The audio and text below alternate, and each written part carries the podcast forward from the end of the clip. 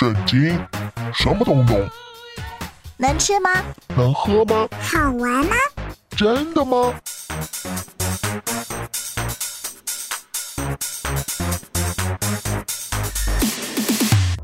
圣经鸡尾酒。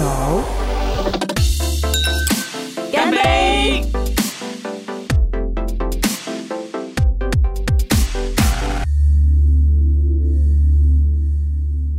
迎收听《圣经鸡尾酒》。Hello，我是杰心。好，我是夏凡哥。天生长得很帅或者很美，非常符合大众审美标准的人，我们现在都会称他们人生胜利组。金汤匙出身。可是 上一回我们在《圣经鸡尾酒》里面是讨论了一个圣经当中第一帅哥美男是从头亚到尾都美的沙龙，，对他的下场其实很悲惨，对，把他最美的东西给妨害到了。最后反而败在自己的脸蛋上面了。是，嗯嗯，以现代人来说好了，我们怎么样才不会败在天赋的恩赐 或者是优势上面呢？其实有一点你讲到，你刚刚说，如果你知道那是一个恩赐，你就不会那么骄傲。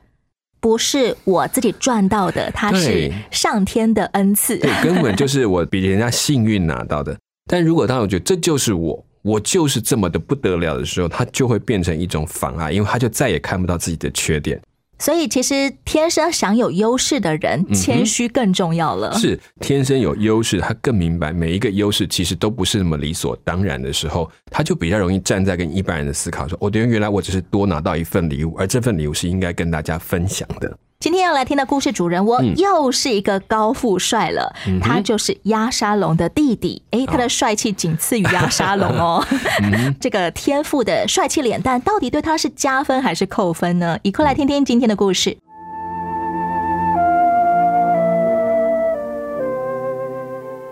亚多尼亚，我儿啊，你近来去看过你的父王吗？他身体不太好，经常睡在床上。是，妈妈，我知道。虽然爸爸不知道，可是我常去那边向那个照顾爸爸的少女雅比莎打听爸爸的健康情况。哦，我懂了，我的帅儿子真有眼光，看上美女了。对，我承认，我借口问爸爸的病情，实际上我是去看那伺候爸爸的少女雅比莎的。亚多尼亚，我看你爸爸目前对一些事物都不大过问。这国家需要一位新王掌理国事才行啊。我想，你该做王。现在妈妈，你说在爸爸死以前吗？怎么不可以呀、啊？啊你别误会了我的话，我不是建议你去行你哥哥压杀龙醒的那事，他要杀父做王，你可以耐心等他的日子结束。呃反正他的来日不长了。我看，爸爸会要所罗门。我知道，所罗门的妈妈以为王会叫他儿子接王位，可是所罗门还太年轻啊。你如果能够找些有势力的人士来支持你，你现在马上就可以宣布做王了。嗯，好主意，我这就开始去进行。首先，我最需要的是一辆马车和五十名开路的人，跑在我的马车前面，要叫民众都看得见我，注意我。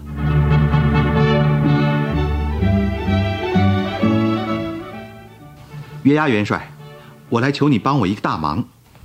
亚多尼亚太子，有话请说。你知道，我父王身体欠安，很久没有过问朝政了。对，我是父王较大的儿子，我应该为他接管朝政。爸爸还是要活到最终一天，但我要替他治国，你了解吧？那，呃，八十八的儿子所罗门呢、你父亲不是要？他还那么年轻，不管怎么样，只要你跟我在一起，我就有军队做后盾。我近来同祭司亚比亚他特别友好，我想他会跟随我的。另外那位萨都祭司如何，我就没有把握了。这整个事情要做，就一定要秘密进行，一举成功。对那些尚无把握的人，千万不可让他们知道，也不能让大卫王知道，一旦事成，他就没办法了。我爸爸一向随我意，从不干涉我的。在大卫的知己朋友中，先知拿丹最先得知，亚多尼亚在耶路撒冷城外的隐罗节设了盛大筵席，宣布做王。拿丹知道后，立刻去见拔示巴。拔示巴娘娘，你听说哈吉的儿子亚多尼亚瞒着我主大卫做王了吗？现在我向你建议，如何保全你和所罗门的性命？是，是，多谢先知指点。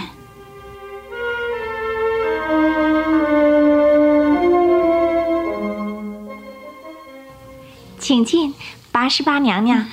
王今天很好，刚才给他喝过水。谢谢你啊，亚比煞。我有件重要的事要跟王谈谈。请进。八十八在大卫王面前下拜。我主啊，你曾指着耶和华你的上帝向卑女起誓说，你儿子所罗门要接续你做王啊。是，不错。可是。现在亚多尼亚做王了，我主我王还不知道，他宰了许多牛羊跟小肥牛，擒了王的众子跟祭师亚比亚他，元帅约押，唯独没有请王的仆人所罗门。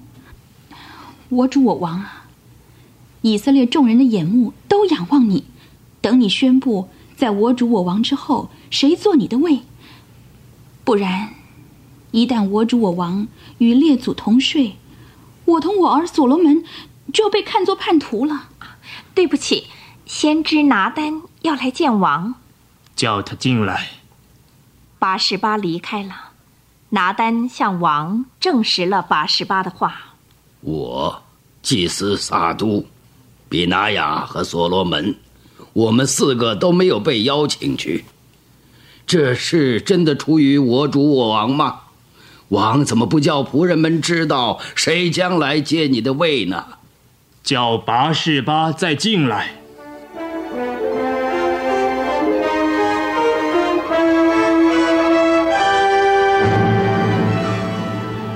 我指着救我性命、脱离一切苦难的永生上帝耶和华起誓。我既然指着耶和华。以色列的上帝向你起誓说：“你儿子所罗门必接续我做王。”我今日就必照这话而行。多谢我主，吾王万岁。侍卫，哦，你在这儿，去叫祭司撒都、先知拿丹和你的队长比拿雅快快来。快！是陛下。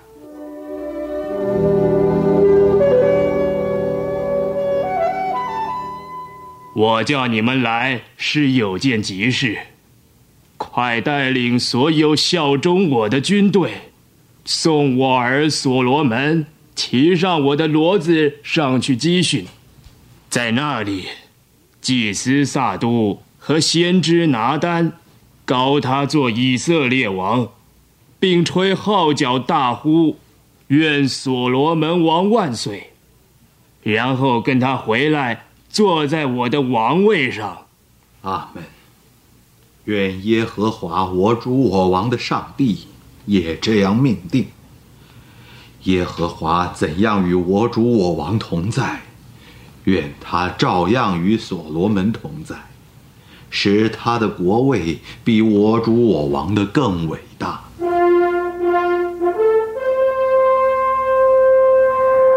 罗门万岁！万岁！万岁！王差祭司萨都、先知拿丹、比拿雅等人跟王的侍卫队，陪着所罗门骑着王的骡子同去集训，在那里高他为王，又在全城欢呼中回王宫。现在所罗门已经在宝座上了。啊！我爸爸大卫王在哪里？他没力气参加典礼，但官员们已经去他床边恭喜祝贺了。王还在床上屈身下拜，感谢上帝叫他活着见继承人登上王位。这一来，亚多尼亚宴席上的众客人就惊惶的四散了。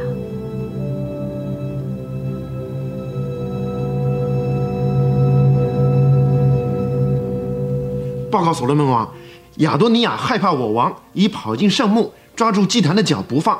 他愿我王起誓不用刀杀他。他若效忠我，就连一根头发也不知落在地上；他若行恶，必要死亡。把他带来。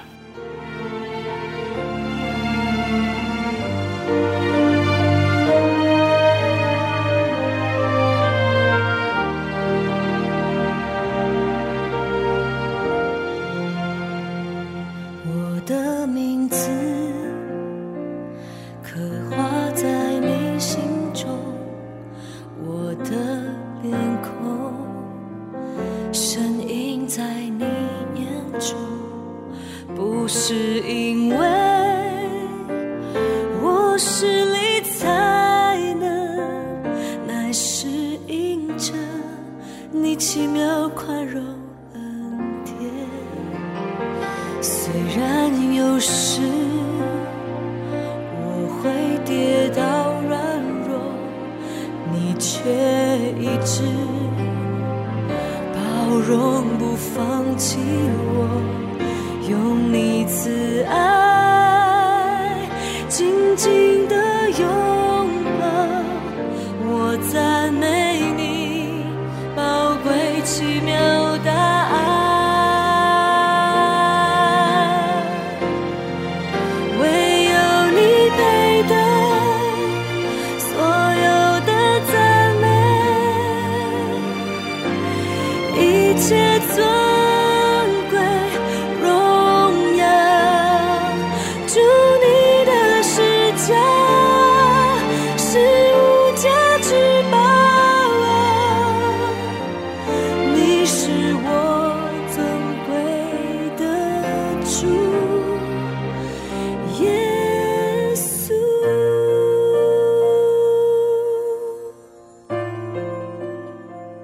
由席恩所演唱的《无价之宝》。今天的圣经鸡尾酒，我们听见的故事呢，差不多发生在大卫王七十岁的时候。嗯哼，他其实好像比七十岁还要更老哎，因为他身体变得非常的虚弱，还很畏寒。嗯哼，橙子找来了一个青春美丽的少女来帮他暖身体。嗯，话说这种保暖方式，我们现在人可能觉得有一点点变态。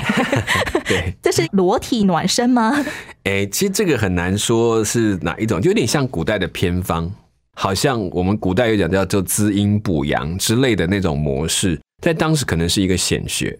纯暖身体而已，并没有性行为。但就算有，也不算什么问题。正常的就是侍奉王的一个方式，是一个方式。对，如果王要，当然他就没有办法。那但是大卫这时候身体并不是那么好，不见得有能力去进行这样的行为。在台语有一个叫做就是假 u k 耶波巴鸠，哎，听过这个吗？有有有 对有有，它其实就有一点这种离俗的老男。人要吃个幼齿的少女就可以补身体。对对对，其实这个在某程度是合理，就是他们在认为说，如果一个老夫少妻，往往这个老夫会突然变得比较呃青春。那其实是一种活力，活力呀哎，对对，它是因为某一种刺激，倒不是因为有了这个年轻人他就变得更强壮，是被刺激出来，他必须更有活力一点点。我想也是因为大卫真的没有跟这个少女嗯雅比煞有性关系，所以才会引来了大儿子。呃，应该说他原本其实是皇四子，嗯现在哥哥们都死了，是只剩下他了，他最大。亚多尼亚这个时候他将近三十岁啊，他很想要来讨这个少女做妻子。是亚多尼亚他在没有奏告父王的情况下，就为自己预备了车辆、马兵，嗯然后每天出门在外的时候都有五十个人在他前头奔走。对，这种排场是因为亚多尼亚他一直觉得他会自然而然的继承王位吗？也是类似那种妄想，像妄想就是没有说你是，可是对你的爱让你觉得你是，还有就一再的宽容，不是一开始可能就五十人，他可能有十个、二十个在奔跑，在帮助他，好像在摆排场，没有人讲话，也没人觉得不对，就大卫慢慢的也不知道喽。可能知道，但他觉得可能不需要管那么多，哎，小孩子嘛，自己在玩。如果用这种心态，就有可能纵容他的结果，然后就一步一步忘记他已经二十，已经三十，可能要进入成年的部分了。圣经上说亚多尼亚有多受宠爱呢？嗯，大卫从来没有为任何事情责骂过亚多尼亚耶。是，嗯哼，大卫也蛮看重这个帅儿子吗？嗯，我觉得大概是疼爱居多，就是我们讲，你像老人家对小孩子、孙子那种感觉是照顾跟宽容特别的高。这要是说大卫本来就不责骂、不管教任何一个孩子吗？还是说亚多尼亚本来就比其他兄弟姐妹更加的品学兼优啊？等等等，我觉得倒是更加的溺爱，可能没有力气管他，多看他们可爱的地方，少看他们讨厌的地方。有时候家长失去了某些孩子之后，也会把上面那几个孩子失去的爱都补在剩下的孩子身上，甚至好像一种补偿，因为他哥哥死掉，甚至是被他杀死的，可以这种角度来。那我就对这个弟弟就更多加的给双倍或三倍的一个宠爱，以至于亚多尼亚他身上不只是有父王给他那一份的爱，还承受了亚沙龙的爱，还有暗嫩的爱。是当初大卫他做王，其实是来自于先知撒母耳去高他嘛。嗯，现在大卫老了，他有没有跟任何人说过他心中主意的皇太子人选呢？我觉得他可能没有特别的跟谁谈过。不过呢，在他命名的时候就已经给他一个相当大的暗示，因为那当时的先知就跟他一起来命他这个孩子的名字。最小的儿子所罗门是先知拿丹给所罗门取名为耶底迪亚，没有激起其他兄弟姐妹的嫉妒吗？可能最小，大家没有特别注意到，而且呢，他的身份实在不太容易被列入继承者的范围。妈妈的身份地位并不高，是在整个排名上又是尾巴的妻子。如果比起前面还有好几个妻子，对不对？他其实排不到前面去。也就是说，亚多尼亚从来没有把这个小弟所罗门放在眼里。对。那当他派五十个人在他前头奔走的时候，他是真的只是好玩，还是存心谋逆呢？我觉得已经在试探了，试试看爸爸会不会管教他。如果这件事情都没有被人家讲话，表示王是不是默许了这个人将要成为一个下一个君王？因为五十个人奔走，他的代表意义是代表是君王才可以使用，他有个体制在。怎么大卫的儿子们好像都很喜欢来 试试看爸爸会不会处罚我？对，可能就是因为大卫很少表态，到底谁会是那个，所以就每一个都是个个都有机会。那人人都看被爱的程度来决定是不是就是我。可是许多臣子那种那他的大臣可能也在观望，到底哪一个是将来要成为君王的那一位？谈到我们刚刚说的所罗门先知拿单给他取名为耶底迪亚，嗯，这个意思其实就是上帝所喜爱的，是。先知取名是每一个孩子诞生都会有的吗？在圣经记载里面好像没有这么多，每一次都是这样。包括你看到前面的案例，几乎都没有提到，只有这个提到，这是一个蛮特别的状态。而且当别人看到所罗门的时候，其实很自然的就会想起大卫人生当中最大的污点：大卫强奸了一个人妻，然后还杀死了人妻的丈夫。没错，所罗门，嗯，为什么可以被称为？上帝所喜爱的啊，这一句话其实是为了大卫讲的。我自己觉得他是为了大卫讲的。大卫犯这个错的这件事，一直在他心里面其实盘旋不去。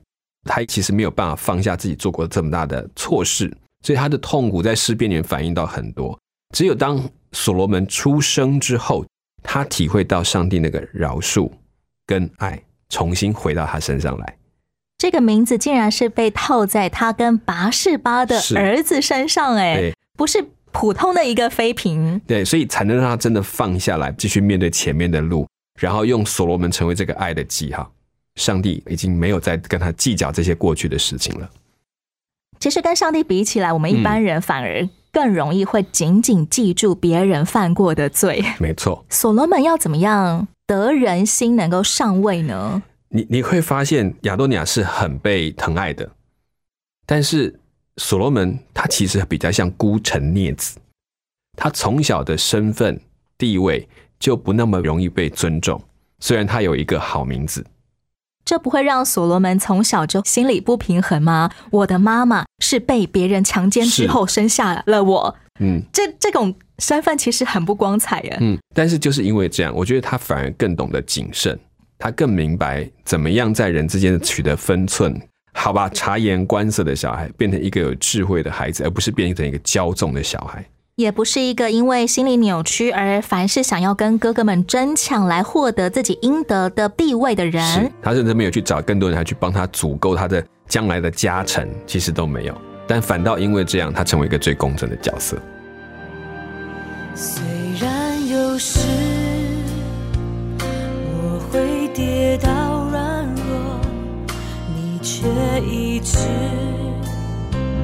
包容不放弃我，用你慈爱紧紧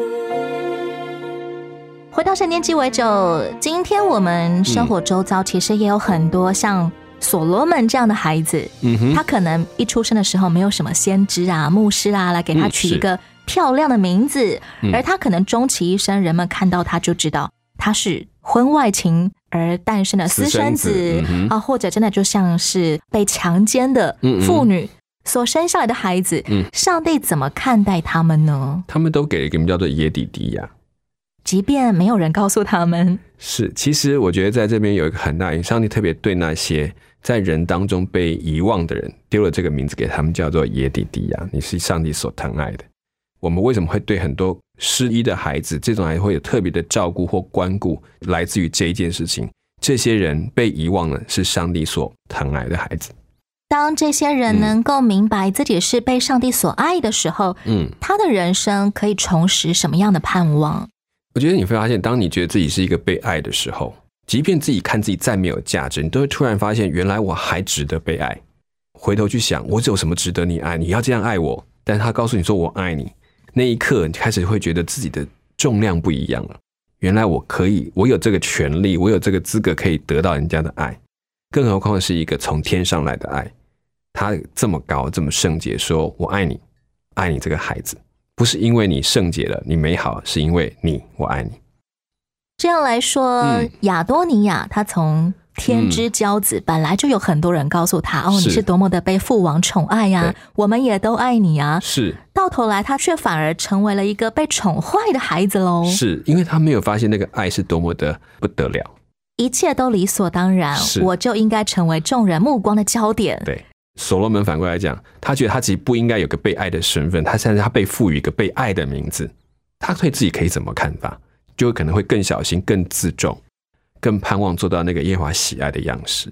反而所罗门更明白，被宠爱不是他原本应得的所以他珍惜他所得到的爱。是没错，这成了大卫看中他，知道他可以成为一国之君的一个元素喽。有可能，也可能是上帝会特别为他预备，因为其实到后来是要所罗门为他，其实好像上帝早就跟大卫已经有这个 deal，已经很清楚在他脑袋里面，因为在后来的决定很清，啊，就是要所罗门来当王。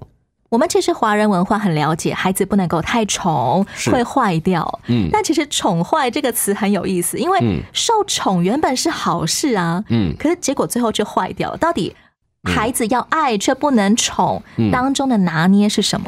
其实差点就在是非的差异性。你们在是跟非当中立场上不要改变，你的爱可以不变，但是立场对跟错不能因为爱而改变。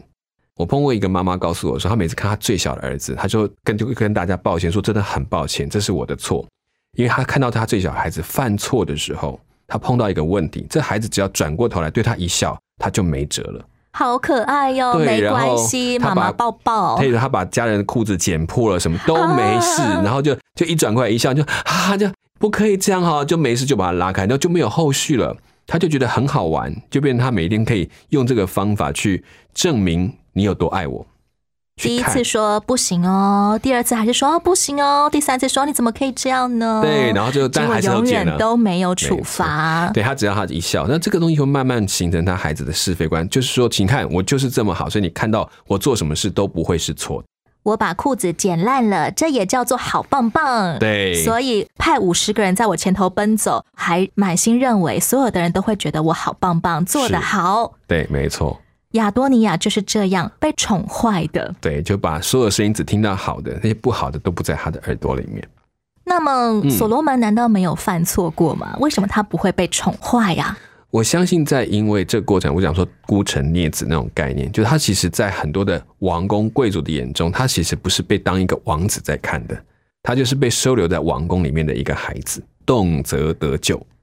任何一点小事都知道啊，我错了。对，这可能我的想象的多一点，但是我觉得他一定不像其他的王子那么的优渥，反而要很小心，因为母亲的地位，包括自己的地位，都要为了保护母亲或保住家人，要更懂得乖巧。到头来，一个王子到底是嗯会被宠爱还是被宠坏？嗯其实关键都在于这个王子知不知道他所得到的爱对，不是理所当然的。是的，所以没有人告诉你说啊，被宠他已经会宠坏不见了。如果这孩子自己不分辨，他也会自己掉进自己的陷阱里面。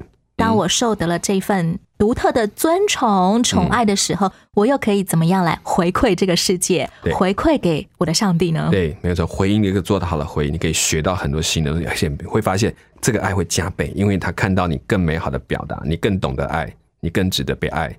以至于我们可以活成一个既谦虚又有自信的人。嗯当我说我是耶底迪亚的时候，是因为上帝就是爱，而上帝愿意爱我。嗯，节目最后来听由收获音乐所演唱的这首歌，叫做《你挺我》。下一回继续聊聊所罗门如何登上位。我是知心，我是夏凡哥，下一回的圣经鸡尾酒，我们空中再会喽。OK，拜拜，拜拜。多少的苦？什么能叫我可跨的除了我软弱？还有多少挫折？我越走越认识你，就是我